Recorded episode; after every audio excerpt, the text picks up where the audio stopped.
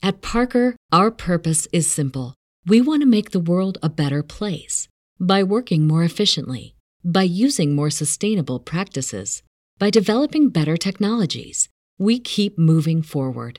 With each new idea, innovation, and partnership, we're one step closer to fulfilling our purpose every single day. To find out more, visit parker.com/purpose. Parker, engineering your success.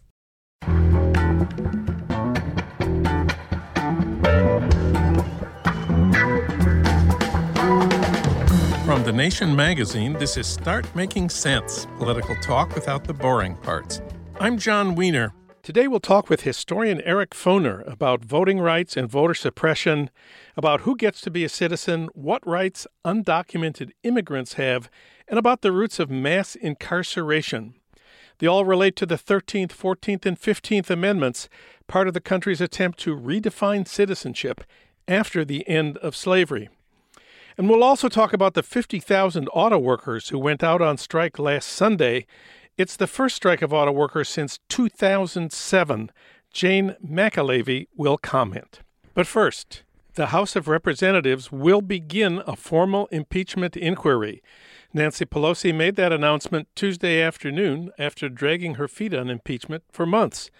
The central issue Donald Trump used money appropriated by Congress as foreign aid to pressure the head of Ukraine to come up with dirt on Joe Biden, dirt that Trump could use in the upcoming election. For comment, we turn to Jeet Heer. He's national affairs correspondent for The Nation. Jeet, welcome back. Good to be here. Of course, the question some Republicans are raising is what if Hunter Biden, Joe Biden's son, really was engaging in corruption in Ukraine while his father was vice president? Would it be wrong for Trump to try to find out more about that from Ukraine's president? Even if we stipulate for the sake of argument that Hunter Biden did something corrupt, it's not Trump's position as president to be conducting an investigator, investigation and to use foreign leaders to aid him in that investigation.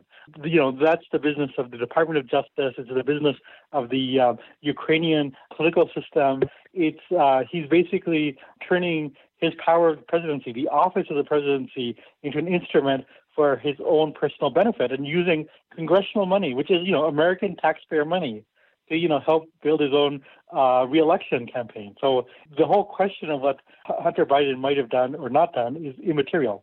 Trump's behavior would still be wrong. And why do people say this seems like Trump's biggest scandal? Wasn't obstruction of justice in the FBI investigation of Russian interference in the election bigger? What about all the ways he makes money from foreign governments off his hotels? That's a violation of the emoluments clause of the Constitution. Aren't those bigger? I mean, all the obstruction of justice stuff, even if he did as president, you know, the, the root is stuff he did for the uh, election in 2016. And in some ways, this is a reprise of the allegations of the 2016 election that he sort of consorting with a foreign power for his election benefit, but he's doing it while president. So there's, a, there's an abuse of presidential power, and that seems to be on a scale much bigger than any previous accusation. And in fact, I think in a lot of ways, it's uh, I would definitely say it's bigger than Watergate. Like it's it's just a, a huge misuse of presidential power in the most corrupt way possible. And I would add, he is doing it personally himself, which was never clear from Russiagate or the emoluments yes, issues. Yes. That's right. Yeah, yeah, yeah. yeah there was, he had some sort of plausible deniability because it was the actions of his idiotic children himself. uh, but uh, yeah, I think, uh, and I think there's a further aspect, which is that if he did get a favor or even if it was just like sort of you know this offer he made to the uh, Ukrainian president, you still have the fact that he's compromised the presidency, so that the uh, president of the Ukraine has knowledge of Trump that can be used against him, right? So he's compromised the presidency as well and opened it to blackmail. So let's switch now and talk about the politics of the impeachment inquiry.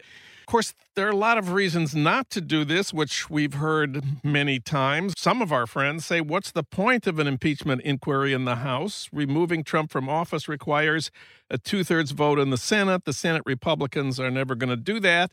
So this is a big waste of time. And really, we should be spending our time talking about the positive things that a Trump successor will do Medicare for all, free college tuition, a $15 minimum wage. This is what's really important. This is what the Democrats should make their lead ideas. Isn't this the best way to remove Trump from office? I'm not unsympathetic to that in the sense that I always think it's better to argue for what you're going to do rather than like depend on scandals. But the fact is that Trump is trying to interfere with the election and trying to sort of corrupt the election. So you can't like say, well, we need an election to solve Trump if he's also corrupting the election at the same time. There's a quote from Trump who said on Monday if a Republican ever did what Joe Biden did, referring to corruption in the Ukraine, if a Republican ever said what Joe Biden said, they'd be getting the electric chair right now. Close quote. Uh, what do you make of that kind of talk? Well, it's the usual kind of, you know, crackpot, uh, threatening language that Trump uses. Um, but it's also very much part of his strategy that he's used successfully so far, which is that if he's ever accused of corruption, it's not so much he didn't do it. It's like, well, the other side is bad as well, you know? Like it's the uh, but her emails argument.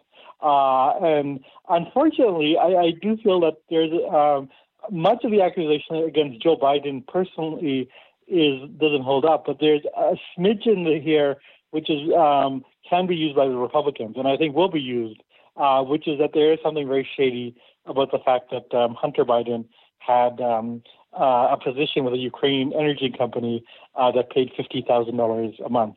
So, if an impeachment proceeding begins, what will it look like? What will it be taking up?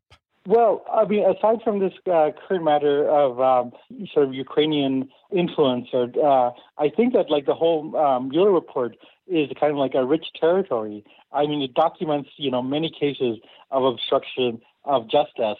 So I I feel like that would be more than fair. And I think that there are a lot of other issues you know involving emoluments that haven't been raised by Congress yet, but which uh, you know an impeachment inquiry could definitely include. So I, I feel like there's like a kind of like a, a rich tapestry of corruption to bring up.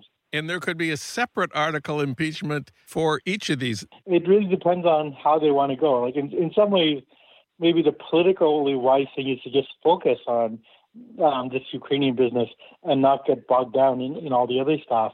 Uh, because this is, I mean, I think that uh, the political advantage of this is that it has this national security component, and you know it could be a way of um, challenging Republicans. And I feel like there's a lot of indication that a lot of Republicans are very uneasy about all this because they, and that they're not stepping forward to defend Trump as they have in other cases.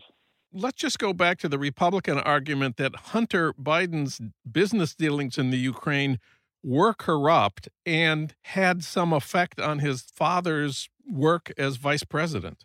There's two things that have to be said about that. One of which is that this uh, matter has been investigated by journalists uh, repeatedly, and what they found so far is that Joe Biden is not implicated at all. There's no evidence whatsoever that anything Joe Biden did was uh, shaped by his son's work in the uh, in Ukraine. On the other hand, there's this whole idea of like you know appearances, and it does look very bad that Hunter Biden, you know, the son of a senator, the son of a vice president, has had a long career working as a lobbyist and then worked uh, for this uh, Ukrainian business company and has other sort of foreign entanglements. And um, unfortunately, this is very common in America, you know, where like uh, there always seems to be jobs for the children of powerful people. Uh, you know, like yeah, Meghan McCain is on the View for no discernible reason, and th- that's unfortunate. I mean, like uh, Hunter Biden, uh, I would encourage the listeners to look up the uh, profile in the New Yorker. He's a very colorful person who's had like a long and kind of storied history. And to be honest, you know, like I wouldn't trust him to run a candy store, let alone be on the board of a company. So it's the, the fact that he benefited from his name is tr- is troubling. Uh, but that's very distinct from anything Joe Biden might have done. Jeet Heer writes about Trump's biggest scandal for TheNation.com. Jeet, thanks so much for talking with us today. Oh, good to be here, as always.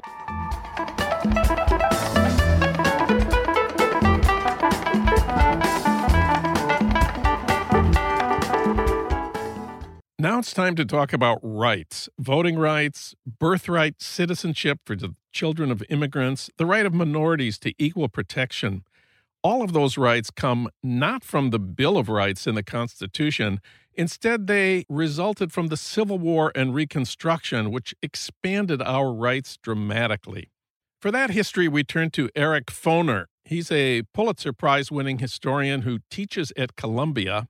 He writes frequently for the New York Times op ed page and The Nation, where he's a member of the editorial board.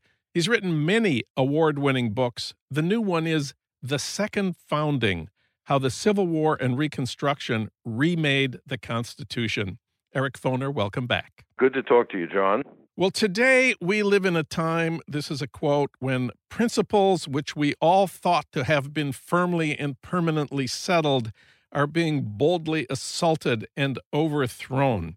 Who said that? Was it Joe Biden?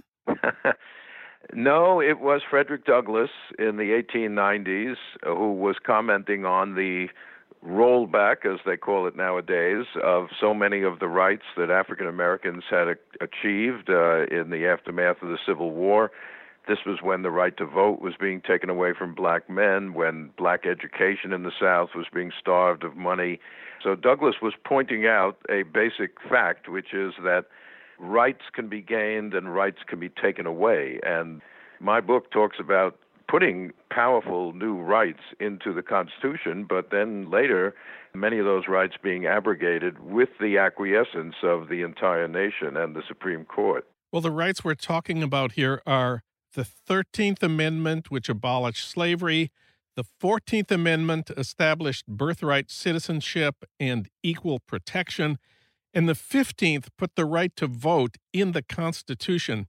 We call these the Reconstruction Amendments. They were all passed after the Civil War to deal with the issues raised by the Civil War, which is why the first one, the 13th, abolished slavery. But Congress didn't stop there. Why not? Well, first of all, abolishing slavery, of course, is a great achievement for humanity and the, the American uh, Republic, but it doesn't tell you what is going to come after slavery. What are the rights that these four million emancipated slaves are going to enjoy? What role will they play in American society? Will they be citizens? Will they be uh, equal citizens? Will they have a political voice? So, in a sense, what follows the 13th Amendment is trying to work out the consequences of the 13th Amendment, the consequences of the abolition of slavery in this country. The 14th Amendment and the 15th Amendment, as you said, establish the citizenship of black people, establish the equality before the law of all people in the United States, and gave black men the right to vote, which very, very few had enjoyed in the period before the Civil War. All three Reconstruction amendments empowered Congress to enforce their provisions. But didn't all amendments to the Constitution do that? Uh, no, they didn't. Uh, in fact, in many parts of the Constitution, the enforcement mechanism is very uh, unclear. The Bill of Rights, which establishes, you know, most of our basic civil liberties, does not have an enforcement clause. It's not clear who's supposed to guarantee our freedom of speech or trial by jury, etc. So these three enforcement clauses, as you say, at the end of each of the three amendments, were actually a major departure. They Congress wanted to make sure that they retained the power to kind of make to be certain that these rights were being guaranteed, and if they if they were being violated, Congress wanted the power to step in and uh, remedy the situation, as they tried to do a, a good number of times during Reconstruction. And the big change here with previous amendments, especially the Bill of Rights, is the Bill of Rights restrains the power of the federal government. The 13th and 14th and 15th expand the power of government. The original Bill of Rights sort of sees government as the problem, to use a recent formulation. The Reconstruction amendments take the opposite view that government exists to advance and, and defend our rights. Yes. Uh, as Charles Sumner said, Uh, these amendments made the federal government the custodian of freedom. It's not just government, it's which government. The Bill of Rights restrains the national government. It begins with the words, Congress shall make no law. It restrains Congress from interfering with your freedom of speech, let us say. Uh, before the Civil War, the Bill of Rights did not apply to the states. The states could suppress your freedom of speech. They did. Try to give a anti-slavery speech in South Carolina. They wouldn't allow that. But that wasn't a violation of the Bill of Rights because it wasn't the federal government doing that. Now, after the Civil War, this completely changes. It is that Congress is empowered. Congress shall have the power, not Congress shall make no law. And the states are the ones who are seen as a danger to liberty. The 14th Amendment says, you know, no state can deny you the equal protection of the law. Congress felt that the because of slavery, because of the Civil War, because of the ideology of states' rights that had been so central to slavery, there was a need to empower the national government to protect the rights of citizens against violations in the states. Well, we're in a political season now, so let's look at the 15th Amendment establishing a right to vote. How come the right to vote was not in the original Constitution? Was that just an oversight? Well, the original states, uh, 13, wanted to be able to regulate the right to vote by themselves. And each state, even up to today, each state has different voter requirements. You know, whether some states you have to have a certain kind of ID to vote, in some states you have to live there, have lived there a certain amount of time or not. The provisions of the Constitution in the amendments relating to voting are all sort of negative. 15th Amendment says you can't deny anyone the right to vote because of race, but there are many other grounds you can deny someone the right to vote. In Reconstruction, the radical Republicans wanted a positive amendment. They said, no, we want an amendment which uniformly gives every adult male, unfortunately not women in their view at that time, every adult male citizen should have the right to vote, and that's what the Constitution should say. Uh, if they had managed to do that, it would have solved a lot of problems that came later, including today with voter suppression laws. But the states, even northern states, wanted to keep their own voting requirements. So they didn't. The, the, Republicans in Congress didn't feel they could get an amendment which created a uniform voting, uh, you know, system for the whole country. They couldn't get that ratified by three quarters of the states, which is necessary. The 15th Amendment establishes the right to vote in the Constitution for the, for the first time, and it doesn't mention women. On the other hand, it doesn't mention men either. It's just about race. There's nothing in the 15th Amendment that says you can't allow women to vote, and indeed, by the late 19th century, a number of states did allow women to vote. Remember, in 1860, on the eve of the Civil War, free African Americans could vote on the same with the same qualifications as whites in only five states, all of them in New England and with very tiny black populations. They could not vote in Ohio. They could not vote in Pennsylvania. They could not vote in Illinois, Lincoln's home state. Uh, so, enfranchising black men, even though there were limits to that amendment, was an amazing transformation in the body politic of the United States. And of course, it led directly to the election of many, many hundreds of African American men to public offices in the Reconstruction South. So it it launched this experiment in interracial democracy, which was a very remarkable thing for you know 19th century America. Let's talk about the 14th Amendment. It guarantees equal protection of the laws. You said the 15th Amendment is for citizens. Is the 14th for citizens? Is or does it uh, give equal protection to children from Guatemala or Honduras who've been separated from their parents after crossing the border? Do they have any rights here in the land of the free? The language of the 14th Amendment, Section 1, is very interesting. On the one hand, it begins by talking about citizens. Any person born in the United States is a citizen. Now, the people you just mentioned who cross the border, they're not citizens because they were not born in the United States. They might in the future be able to become naturalized citizens. But if one of those people has a child in the United States, that child is a citizen, no question about it. That child born in the United States, doesn't matter who the parents are, it doesn't matter what the legal status of the parents is, the child born in the United States is a citizen. And no state can take away the privileges and immunities of citizens, according to the 14th Amendment. It doesn't say exactly what those are. But later, it says no person can be denied equal protection of the law. No person. Person is a broader category yes. than citizen. What's happening at the border now, however, is a little different because the 14th Amendment is mostly about states doing this. No state can deny you equal protection of the law, and all the reprehensible things going on at the border are being done by the federal government, not by the states.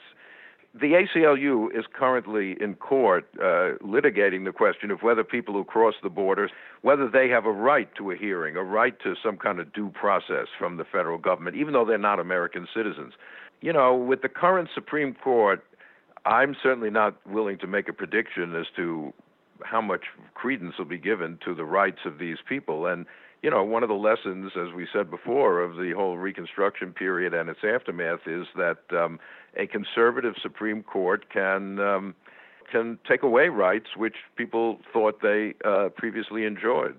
Okay, let's talk about the 13th Amendment, which abolished slavery. But I thought Lincoln abolished slavery with the Emancipation Proclamation. You say the Emancipation Proclamation was the largest act of slave emancipation in world history. Everybody knows Lincoln freed the slaves. Is is everybody right. wrong? They're partly right and partly wrong. The Emancipation Proclamation declared free about 3.2 million slaves. That's more than any other single act like that in, in history that, that I'm aware of. But there was still about three quarters of a million who were not covered by the Emancipation Proclamation. These were the slaves in the four border states uh, Delaware, Kentucky, Maryland, Missouri that remained in the Union. They did not join the Confederacy, even though they were slave states, and therefore the proclamation, which was a military measure against the Confederacy, did not apply to them. And Lincoln also exempted some parts of the South. So you have three quarters of a million who are not declared to be free on uh, January 1st, 1863. Uh, the other uh, point, though, is that freeing individuals, even large numbers of them, doesn't end slavery. Slavery is created by state law and those laws have to be repealed to really abolish the institution of slavery or superseded by a constitutional amendment, which is what eventually happens. I am not in any way trying to minimize the importance of the Emancipation Proclamation, which changed the character of the Civil War very dramatically, but it did not end the institution of slavery. There's some fine print in the amendment abolishing slavery that most of us hadn't noticed until the last few years. Where is slavery permitted in the United States? Right. Well, it says uh, neither slavery nor involuntary servitude, except as a punishment for crime. Prisoners can be subject to involuntary labor. Now, at the time the 13th Amendment was passed, uh, very few people noticed it at all. It was almost like boilerplate language that language was in the constitutions of most states at that time, North and South, the idea of prisoners working. You have to remember that there were very few prisoners at that time. This was not mass incarceration or anything like that. There were tiny numbers of prisoners and prisons.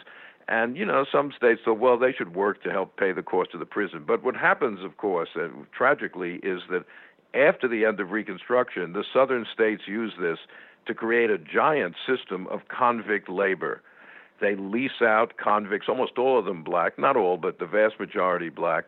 They lease them out to uh, work on plantations or mines under terrible conditions.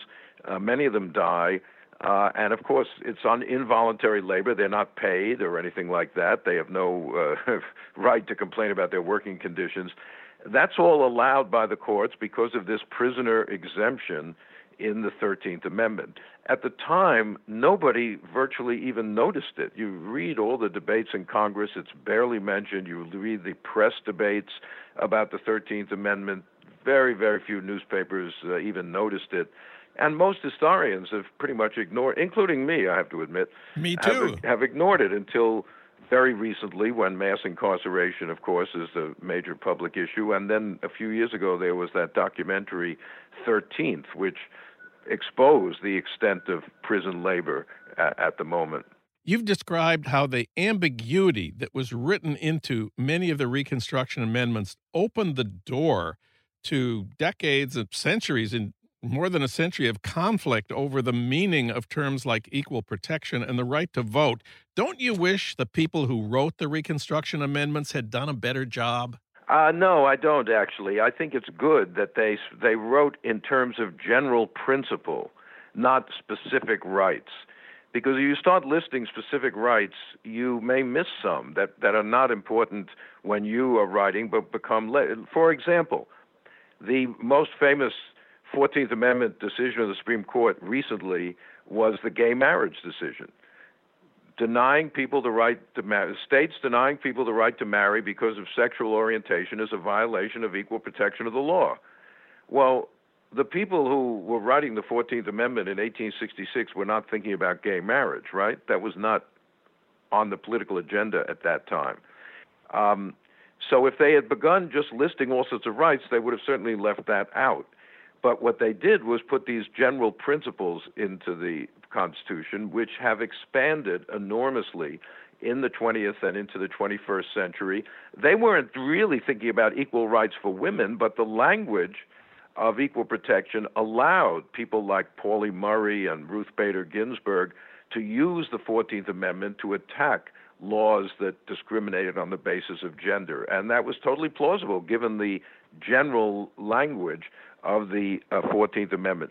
Also, people like John Bingham, who wrote the first section pretty much, they wanted to leave the door open to future expansions. They, they, they understood you can't predict what 50 years from now, 100 years from now are going to be, you know, on, is going to be on people's minds.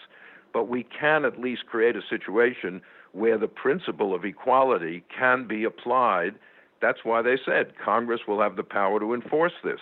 50 years later, Congress may think, well, there's a different, you know, issue here, but the principle of equality can be enforced with regard to it. So, actually, I think the ambiguity is a good thing, and it, it's a source of power. If we ever get a better Supreme Court, which maybe we will one of these days, there's a lot of latent power in those three amendments that have never been used really by the courts, which could allow a more vigorous protection, particularly of racial justice in this country, than the courts have allowed in the last uh, 30 or 40 years.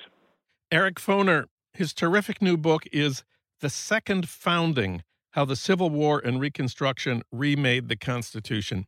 Eric, thanks so much for talking with us today. Thanks for having me on, Jon.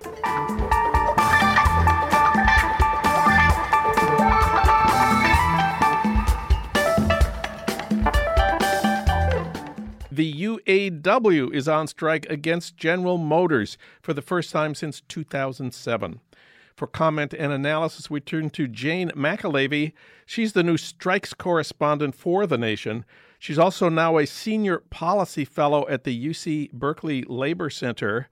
Uh, her third book, A Collective Bargain Unions Organizing and the Fight for Democracy, will be published January 1st. Jane McAlevey, welcome back. Thank you. Great to be here. Well, how come the UAW is striking General Motors now after a dozen years without a strike? Yeah, I think uh, several reasons. Um, the first is that workers learn to strike and have the confidence to strike by watching other workers strike and win. And you yourself are sitting uh, in Los Angeles, which was the ground zero for one of the most magnificent strikes that's happened in the last few decades in this country. Um, so you can see a through line between the education strikes that began in earnest in early 2018 and rolled through the country to the stop and to the to the Marriott strike, by the way, that that happened last fall, to then the LA teacher strike, and then Oakland, and then a bunch of other smaller strikes. Um, and so it, it just it makes good sense for workers whose contract expired, fighting a company that the American taxpayers bailed out to the tune of 11 billion. That's with a B dollars. And what the auto workers at General Motors received in response was several plant closings, uh, and more proposals for a concessionary contract. That is what leads to a strike. And I understand General Motors has been doing pretty well in the last couple of years. General Motors has been raking in huge profits, and, and I think for for for the average worker, when you watch um, your employer raking in billions in profits, and then turn around and say, well you know, we thought we, you know, we, it might be, and we'd love to give you, you know, you and your family and your community some more money, but you know, now we have this downward pressure because as a as a leadership of the corporation, we've been such butt heads. We didn't realize that electric cars and fossil fuel issues might lead to downward pressure in the auto industry. So we neglected to pre-think the clear pressures of the climate justice movement that we're facing us. And you know now we need to use all that profit that we made you know and reinvest it you know in some new technology. And so we can't afford to pay you and we're going to close more plants. And the workers are pissed and they should be. They were double taxed right? They they they were american taxpayers who like bailed their own bosses out right to the tax system. And then they took concessionary contracts coming off of the Great Recession. And then this time last year, basically, the first announcements come of the closing of the Lordstown plant, then the Hamtramck plant. I mean, you know, enough is enough. So let's talk specifically about some of the issues in the strike. For me, one of the most interesting ones is the way temporary, it's not just about wages for the full time union members. Temporary workers are a big issue for the union in this strike. Let's talk about that. First of all, most strikes are not about wages and working conditions for the existing workers. I mean, it, I just want to say that. Yeah. I can't say that enough because it's a it's a myth of simple and lazy journalism and the bosses that workers walk out for wages. I mean, like yes, wages are an issue, but in every strike I've had the pleasure of being involved in, which has been quite a few, it was never the leading issue. Never. And I don't believe it is in the GM strike either. They're striking for their dignity. They're striking to hold their corporation accountable to the American taxpayer and to the communities that they are abandoning. And yes, this contract, they need to make those temporary workers whole. They need to give them a pathway immediately to become full workers the the General Motors Corporation is doing what so many companies are doing in this country in just the latest round of insults of how they make the American worker and the American worker's family and community unstable, which is you you hire a worker by the thousands who works right next to another worker. One is paid $15 an hour, one is paid $29 an hour and covered by the union contract, and the two workers are doing the exact same work.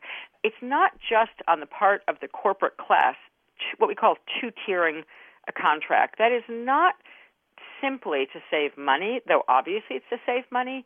It's also a deliberate strategy on the part of capital and corporations to break worker solidarity, to create a less stable union, to begin to create ruptures among the working class inside the, the, the walls of the workplace. So the workers that I've spoken to so far who are involved in the General Motors strike have said resoundingly that their core demand is one around keeping open some of the plants that are being threatened with closure right now that are planned to be closed, but they're still open. That's actually very important. Like the Lordstown plant, is still open. It's scheduled to close in December, so there was like no time like now but to go on strike because you know, once a plant actually closes and the machinery stops working, things get much more complicated. So they've got a plant with thousands of workers that is still working that is scheduled for closing. So that's a core demand in that strike is you keep that plant open and you repurpose it for some electric car or something creative that we're going to need in this country, right? So or trucks that are electric or something. But the the issue of the temporary workers is absolutely an equal and core demand. And Jon, it's not even just temporary. There's actually two sets of workers that they have to make whole with the rest of the workers. There's temporary workers. There's several thousand of them across GM now working side by side with other workers, and they're re- they're literally getting like fifteen dollars an hour, which is just an insult for an auto worker, and and mo- should be for most workers, frankly. But and then there's a second tier of workers who actually are being covered by the union contract that came out of that recessionary period as well um, in 08 and 09, and they're they're actually in the union and they're making I think I can't, I'm not positive. I think it's like 21 so they're they're six or seven ahead of the temp workers but they're still structurally behind the regular workers. And that's that's the devil of the detail of what's called a two-tiered yeah. contract where for no reason except that the boss had more power than the workers at the moment of the contract was settled um, a bunch of workers who are coming on after the hire date of the contract are going to make less for no reason except corporate greed The weird thing about this strike is I think it's the first one where a Republican president is pressuring the company on, I guess, on behalf of the workers. Trump has been a frequent antagonist of the of General Motors and the other uh, auto companies for moving their plants to Mexico and firing people in the United States. And one of his big claims is that he's going to bring those plants back to the United States. He's met with Mary uh, Barra, the new head of GM. How important is this a factor in the GM strike right now, do you think?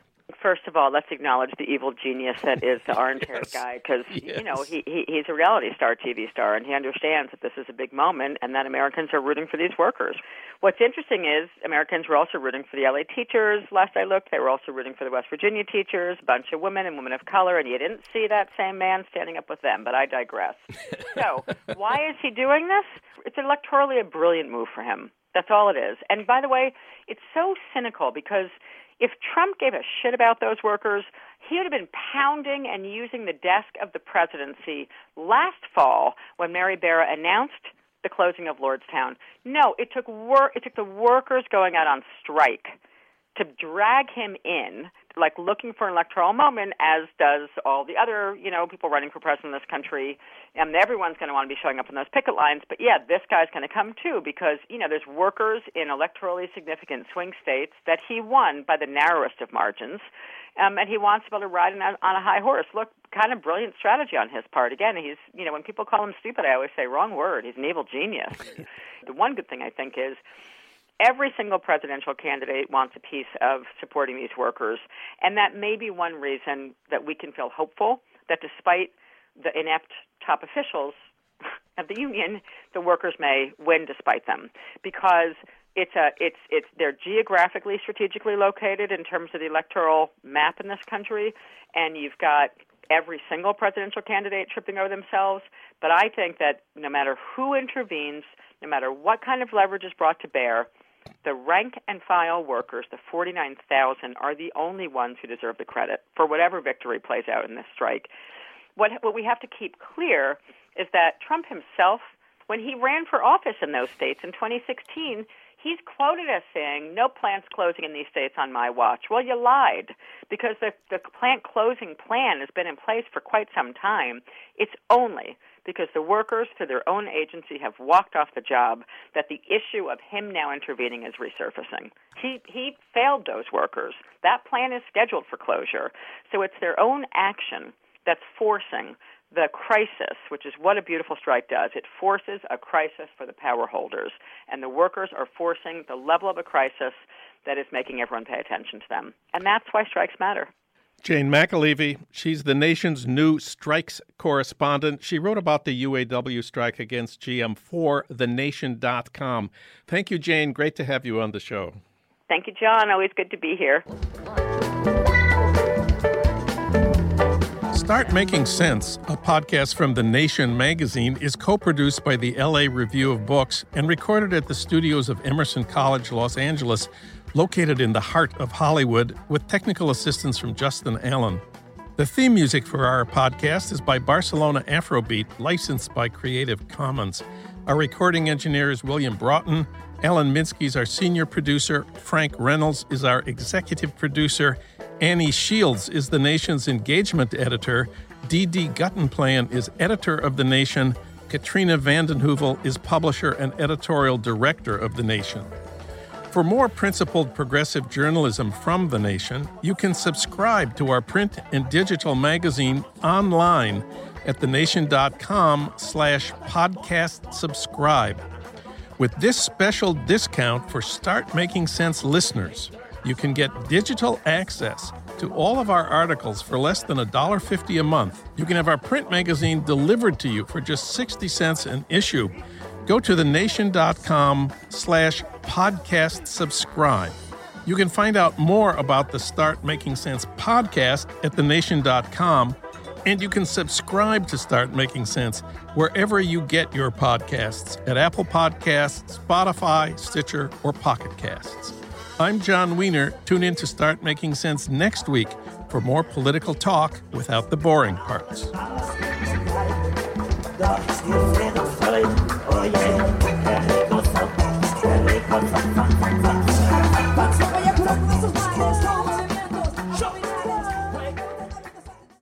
Parker, our purpose is simple. We want to make the world a better place by working more efficiently, by using more sustainable practices, by developing better technologies. We keep moving forward. With each new idea, innovation, and partnership, we're one step closer to fulfilling our purpose every single day. To find out more, visit parker.com/purpose. Parker, engineering your success. When you visit Arizona, time is measured in moments, not minutes. Like the moment you see the Grand Canyon for the first time. Visit a new state of mind. Learn more at hereyouareaz.com.